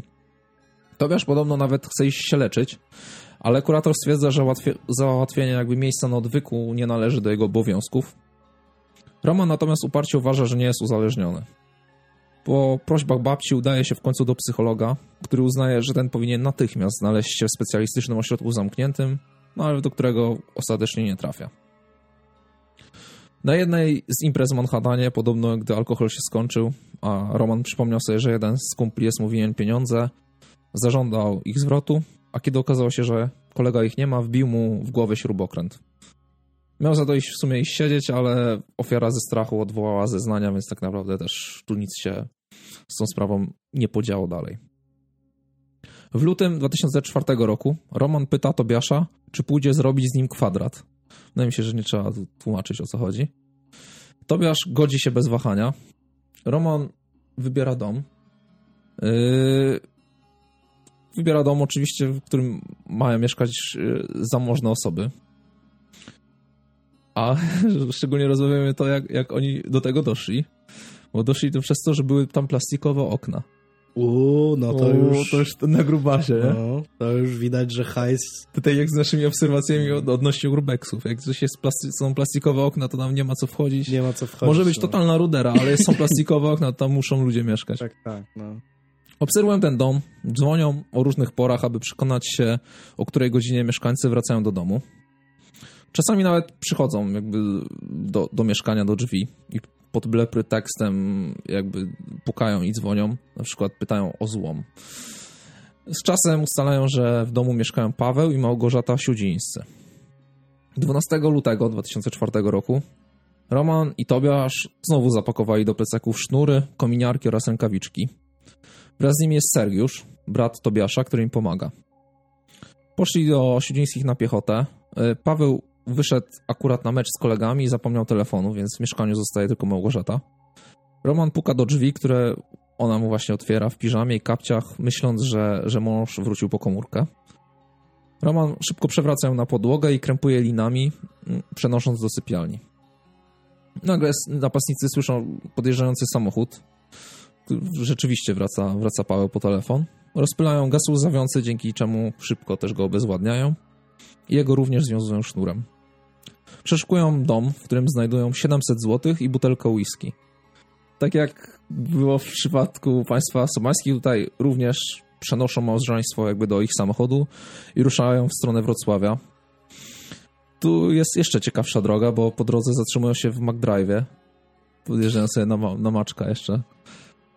Oj. Ale wiesz, to 2004 rok, to nie wiem, Big Mac z dychę kosztował wtedy?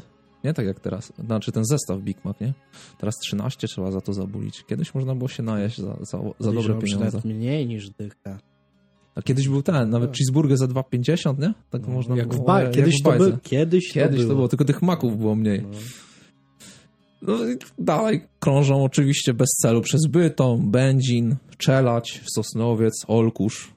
Podałem prawie wszystkie miejscowości, może ktoś się odezwie w komentarzu, że on akurat mieszka w Będzinie, albo w Czeladziu, albo w Olkuszu. Czeladzi. No w Sosnowcu pewnie ktoś mieszka, no Sosna jest trochę większa. W Zbeltowicach mają wypadek, dachują. Pomagają im miejscowi, którzy nie widzą nic dziwnego w tym, iż młode małżeństwo z zasłoniętymi oczami siedzi na tylnej kanapie. Co? Nie wydaje się to jakoś, wiesz, dziwne. Może w Zbeltowicach tak jest. Może tak to jest sprawą taką, wiesz, normalną, że ktoś akurat dachuje, a z tyłu siedzą osoby z zasłoniętymi oczami. Nie wiem, nawet się nie domyślam. Po wypadku Roman mówi do Tobiasza, że kobiecie opadła opaska i chyba zobaczyła ich twarze, trzeba więc ją zabić. Wyprowadzili Małgosię w stronę lasu za Zbeltowicami. Roman zaczął ją dusić sznurem, jednak ta wyrywała się. Mężczyźni bali się, że trwa to za długo. Ktoś ich już widział i zadzwonił na policję. W końcu więc Roman biegnie do samochodu po nóż i wbija go kobiecie w szyję. Następnie z samochodu wynoszą Pawła i przywiązują do drzewa. Też próbują go dusić, jednak ten był za silny i również się wyrywał. Tym razem Tobiasz biegnie do samochodu po klucz i zadaje kilka ciosów w głowę. Mimo wszystko Paweł nadal żyje i tak naprawdę błaga tylko, by nie zabijali mu żony. Nie wiedząc co robić, zabójcy wrzucają Pawła i ciało Małgorzaty z powrotem do samochodu. Znowu zrobić rundkę. Ale po co oni jeżdżą z nie, no brzmi to absurdalnie. Dlaczego oni nie mogli po prostu jeszcze przez 2 godziny? Dlaczego nie mogli obrobić tego domu i zostawić ich po prostu tam? Nie mam pojęcia. Nie mam bladego cholerę. Pojęcia. No ale widzisz, no a w tej Łodzi na cholerę chodzili przez 2 dni do kina, jak mieli zwłoki w Wersalce. Nie, może akurat dobre filmy w kinie były. No może... Dobra, to te ciało to później, a teraz... A tutaj widzisz, a może gościu mówi, kurde, założyłem sobie gaz, no pojeżdżę sobie trochę, mam taniej. Może no nie. Albo na wysomy samochodzik sobie tak kupił. To jest tak głupie. Ale szczególnie, że oni jeździli oni i wtedy, i teraz jeździli samochodami tych osób, które jakby, na które napadli. Więc... Czyli taki modus operandi. To był ich znak. No tak. Modus operandi. No wiesz, na przykład ukradli samochód i mówili sobie, kurczę, będziemy musieli go zostawić gdzieś, no nie zabierzemy go ze sobą. A na przykład, wiesz, patrzą, że paliwo na maksa jest. Mówię, no to wyjeździmy. Szkoda zostawić, wiesz, z połową baku, nie? Bez sensu. O Boże. No jeżdżą z nim jeszcze przez 2 godziny, więc sporo jeszcze tego paliwka tam albo gazu jeszcze stracą. Aż w końcu znajdują jakiś las. Tam przywiązują jeszcze żywego Pawła do 2 drzew, a Małgosię położyli obok niego i odjechali. Zatrzymani zostali 2 dni później, gdy mieli kolejny wypadek samochodowy. Że byli wspaniałymi kierowcami, jak na tyle jazd, na tyle doświadczeń. Myślę, że do oboru mogliby wstąpić. Mogliby. Tak, no nie byli w żaden logiczny sposób wytłumaczyć, dlaczego samochód jest cały we krwi. Na komendzie dość szybko przyznają się do zabójstwa i wskazują miejsce, w którym pozostawili małżeństwo. Gdy policja tam dociera, Paweł już nie żył. Podobno przeczołgał się jeszcze parę metrów, no ale w końcu zmarł też z wykrwawienia. Czyli zmarł tak wręcz przy swojej żonie. Karę dożywocia wymierzył sąd Romanowi i Tobiaszowi. Młodszy brat Tobiasza, Sergiusz, który jakby im pomagał, w chwili popełnienia zbrodni miał 17 lat. Dostał karę 6,5 roku więzienia za udział w rozboju. Tu sprawa się nie kończy, bo jest rok 2008 i w więziennej świetlicy Gruby ogląda program 997 Michał Fajbusiewicz na tropie. Pojawia się w nim informacja o zaginionym małżeństwie z Gliwic. Reporter szczegółowo opisuje wydarzenia, jest też z kamerą w miejscu zamieszkania. Gruby ożywia się, kiedy na ekranie widzi stację benzynową. Znowu tu paliwko wchodzi w grę. Ale to jest stacja benzynowa, którą poznaje, jakby gdzieś tam jest dosyć ważna w tej historii. I w aktach sprawy Sobańskich jest jego zeznanie dokładnie opisujące okoliczności tego telewizyjnego oświecenia. Przypomniał sobie pewne nocne zlecenie z jesieni 2001 roku. Musieli gdzieś kogoś przewieźć, kobietę i mężczyznę. I właśnie z tego mieszkania, które zobaczył na ekranie, i Fajbusiewicz wtedy też podał dokładną datę, czyli 13 września. A Gruby, żeby mu nie uleciała z pamięci, wytatuował ją sobie na lewym przegubie. Ciekawe, czy jak szedł na zakupy, to sobie listę też tatuował na ręce na przykład. Dżemowicz. Ej, jak kradli, to mógł sobie robić listę na przykład. A dzisiaj ukradnę, wiesz. No. Na przykład telewizorek Sharpa. No. I magnetowid jakiś taki solidny. I żeby nie zapomnieć, to sobie wytatuował. No bardzo, bardzo mądre. I teraz mamy telefony, notatki, można sobie... Wtedy nie było, wtedy sobie wszyscy tatuowali. Wtedy sobie wszyscy tatuowali. Jak w tym, Prison Break, nie? No. Tak było. Identycznie. Tak było, nie zmyślam. I wtedy na kryminalną scenę wkracza Piotr S., czyli drobny złodziej, znajomy Grubego i Blackiego. To w pokoju tego Piotra ci ostatni przechowywali skradzione przedmioty z mieszkania małżeństwa Siudzińskich i to tam umawiali się na robotę zleconą przez Ruska, której ofiarami mieli być Sobańscy. Nazwisko Piotra S., pseudonim Pyjo, powiązano ze sprawą dopiero w 2014 roku.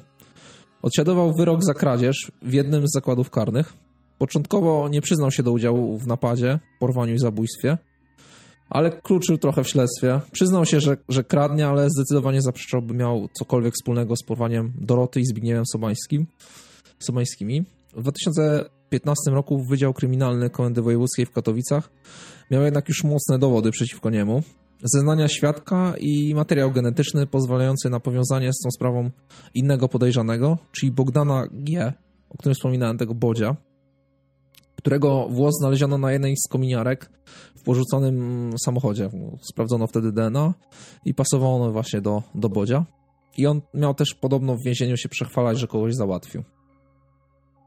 W lutym 2015 roku Piotr S. po konfrontacji z Bogdanem G.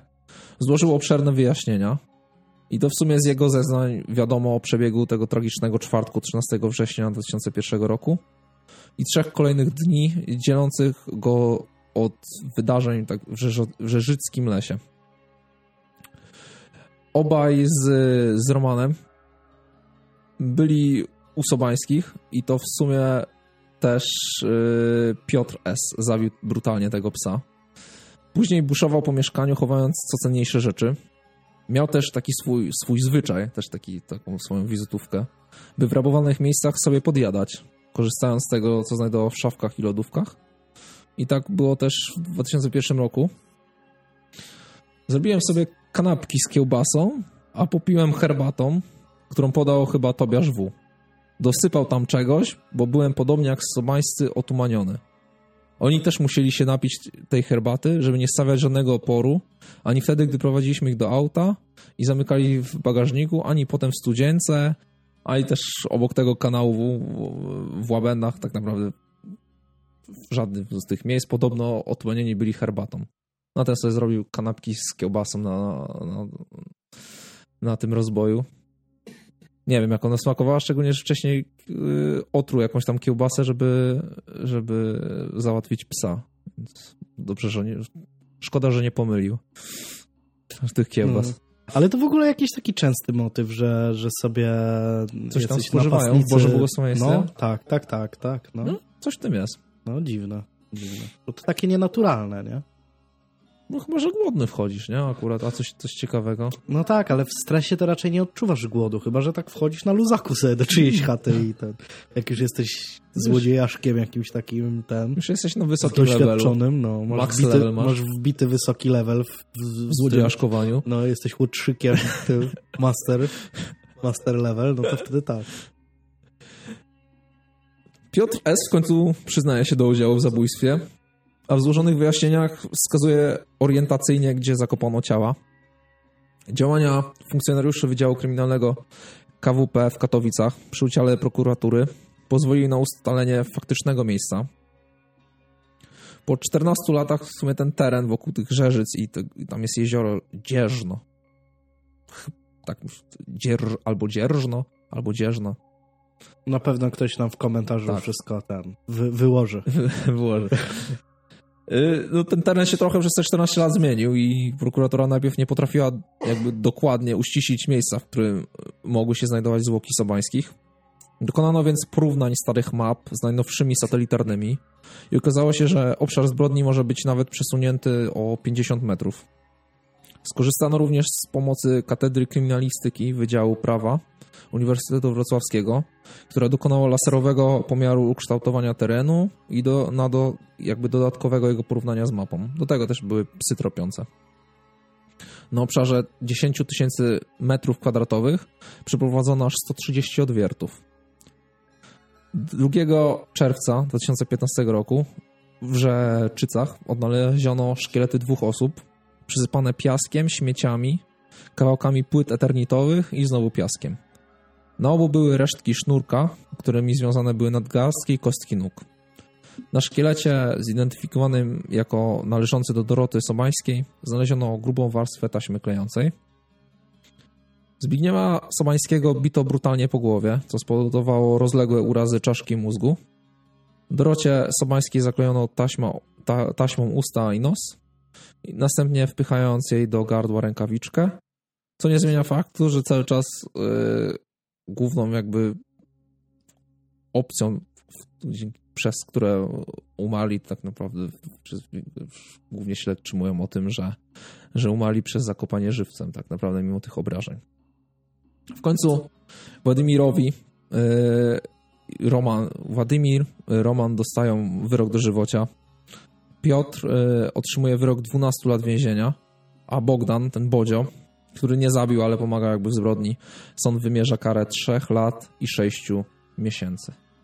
Także Roman i Tobiasz już sobie siedzą w więzieniu do końca życia. Do tego jeszcze teraz dochodzi Władimir, czyli ten Rusek, który to zlecił, a Piotr S. dostaje 12 lat, Bodzio dostaje 3 i 6, więc chyba już powinien powoli wychodzić, albo już wyszedł.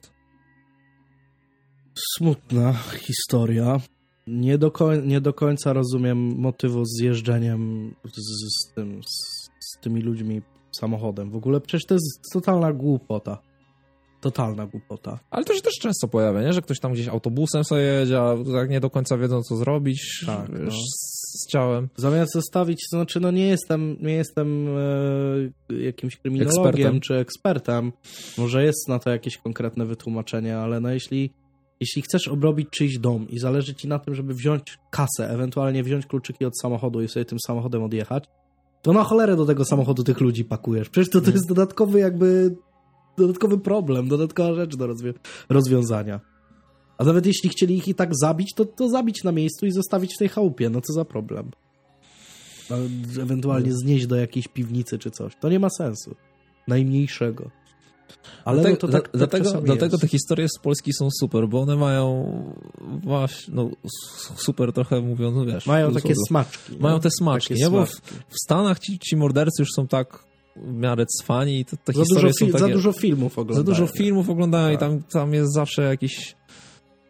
Zawsze w miarę kierują się jakimś tam racjonalizmem i jakąś tam logiką. Znaczy, a w tych polskich historiach jest właśnie jest ten smaczek, że tam czasami można taki dostrzec... Food freestylo! Maka jest totalne freestylo, nie? Jest freestylo. Po prostu idziemy... Dlatego uwielbiam te historie. No, czasami jest freestylo zupełne, no ale to taki urok ten nasz słowiański. Tak. że lubimy taką widocznie improwizację może. Może tak. Okej, to w takim razie wszystko. Zapraszamy bardzo serdecznie do nas na grupę facebookową, bo tam się bardzo dużo zawsze dzieje i nigdy nie jest tak, że jesteśmy w stanie jakby przedstawić całą sprawę od początku do końca ze wszystkimi tam różnymi zwrotami akcji, odnogami i tak dalej, więc bardzo często pod wątkami dotyczącymi konkretnego odcinka rozmawiamy jeszcze przez kolejne 2 tygodnie. Na przykład ogromnie się cieszę, że moja historia z poprzedniego odcinka zainteresowała tyle osób i śledzą ten temat i piszą do nas i tak dalej. To jest super. To mnie bardzo cieszy i mam nadzieję, że będzie tak częściej, bo zresztą za każdym razem prawie jakiś wątek dłuższy lub krótszy się rozwija na temat tego i jeśli chodzi o Columbine, no to dużo rzeczy nie ująłem w tej sprawie, no ale książka na przykład Columbine Davida Cullena ma, no nie wiem, 600 stron chyba, więc to no, musielibyśmy się spotkać tutaj jeszcze na pewnie 4 takie albo 5 podcastów, żebym mógł powiedzieć, dobra, to opowiedziałem wszystko i teraz mogę już spokojnie powiedzieć, że tak, mogę spokojnie umrzeć. Ale jeśli wiem, że wśród nas są osoby, które się tym tematem interesują i które znają historię Columbine dość dobrze, więc niech opowiedzą, co myślą o tej sprawie. Czy wierzą w któreś teorie spiskowe dotyczące tego, bo teorie są przeróżne, łącznie z tym, że Columbine w ogóle się nie wydarzyło. Bo nawet takie są, ale to zawsze są tak samo, że World Trade Center się nie wydarzyło, że Smoleńska nie było w ogóle, też są takie. To znaczy, to jest najprostszy model chyba w ogóle takiej teorii spiskowej, nie? Że to, co myślisz, że się wydarzyło i było doniosłe, to się wcale nie wydarzyło. Ale to tak samo słyszałem, że już są szczepionki na koronawirusa, tylko że po prostu jeszcze nie byli w stanie dodać autyzmu do nich. Możliwe. I teraz pracuję na tym, żeby dodać autyzm do tych szczepionek. Ja w to wierzę. I będzie wtedy w to wierzę, no. Tylko muszą jeszcze wymieszać tam w tym garze. I wtedy wypuszczą. To bardzo możliwe. Ja w to wierzę. W ogóle temat teorii spiskowych to jest super rzecz. Moglibyśmy kiedyś zrobić jakiś taki odcinek o teoriach spiskowych, bo to też jest super. To też jest super. Niektóre są całkiem sensowne, te teorie spiskowe. To nie tak, że wszystkie są głupie. Dobra, to w takim razie wszystko. Zapraszamy na naszego Facebooka, na naszego Instagrama, na naszą grupę na Facebooku, na naszego Twittera, na naszego fanpage'a na Facebooku. Na jesteśmy wszędzie. Otworzycie lodówkę, to tam na was czekamy i jesteśmy gotowi, żeby z wami porozmawiać na temat Columbine, na temat sprawy Sobańskich, na wszystkie różne inne tematy. Kliknijcie ten czerwony przycisk na dole. Klikajcie czerwony przycisk i w następnym odcinku, jeśli wbijecie 500 łapek w górę, to zjemy swojej głowy na live'ie. Więc tak. Albo zrobimy pranka jakiegoś. 1000 łapek w górę jest live z jedzenia głowy. Tak. No 1000 łapek w górę. Umówmy się na 1000 łapek w górę. Myślę, że to jest do zrobienia na YouTubie. Dajcie nam łapkę w górę i wtedy będzie się działo. Dobra, to w takim razie wszystko. Żegnamy się. Czekaj, muszę pożegnać. Eluwina. Żegnamy się i do następnego. Cześć.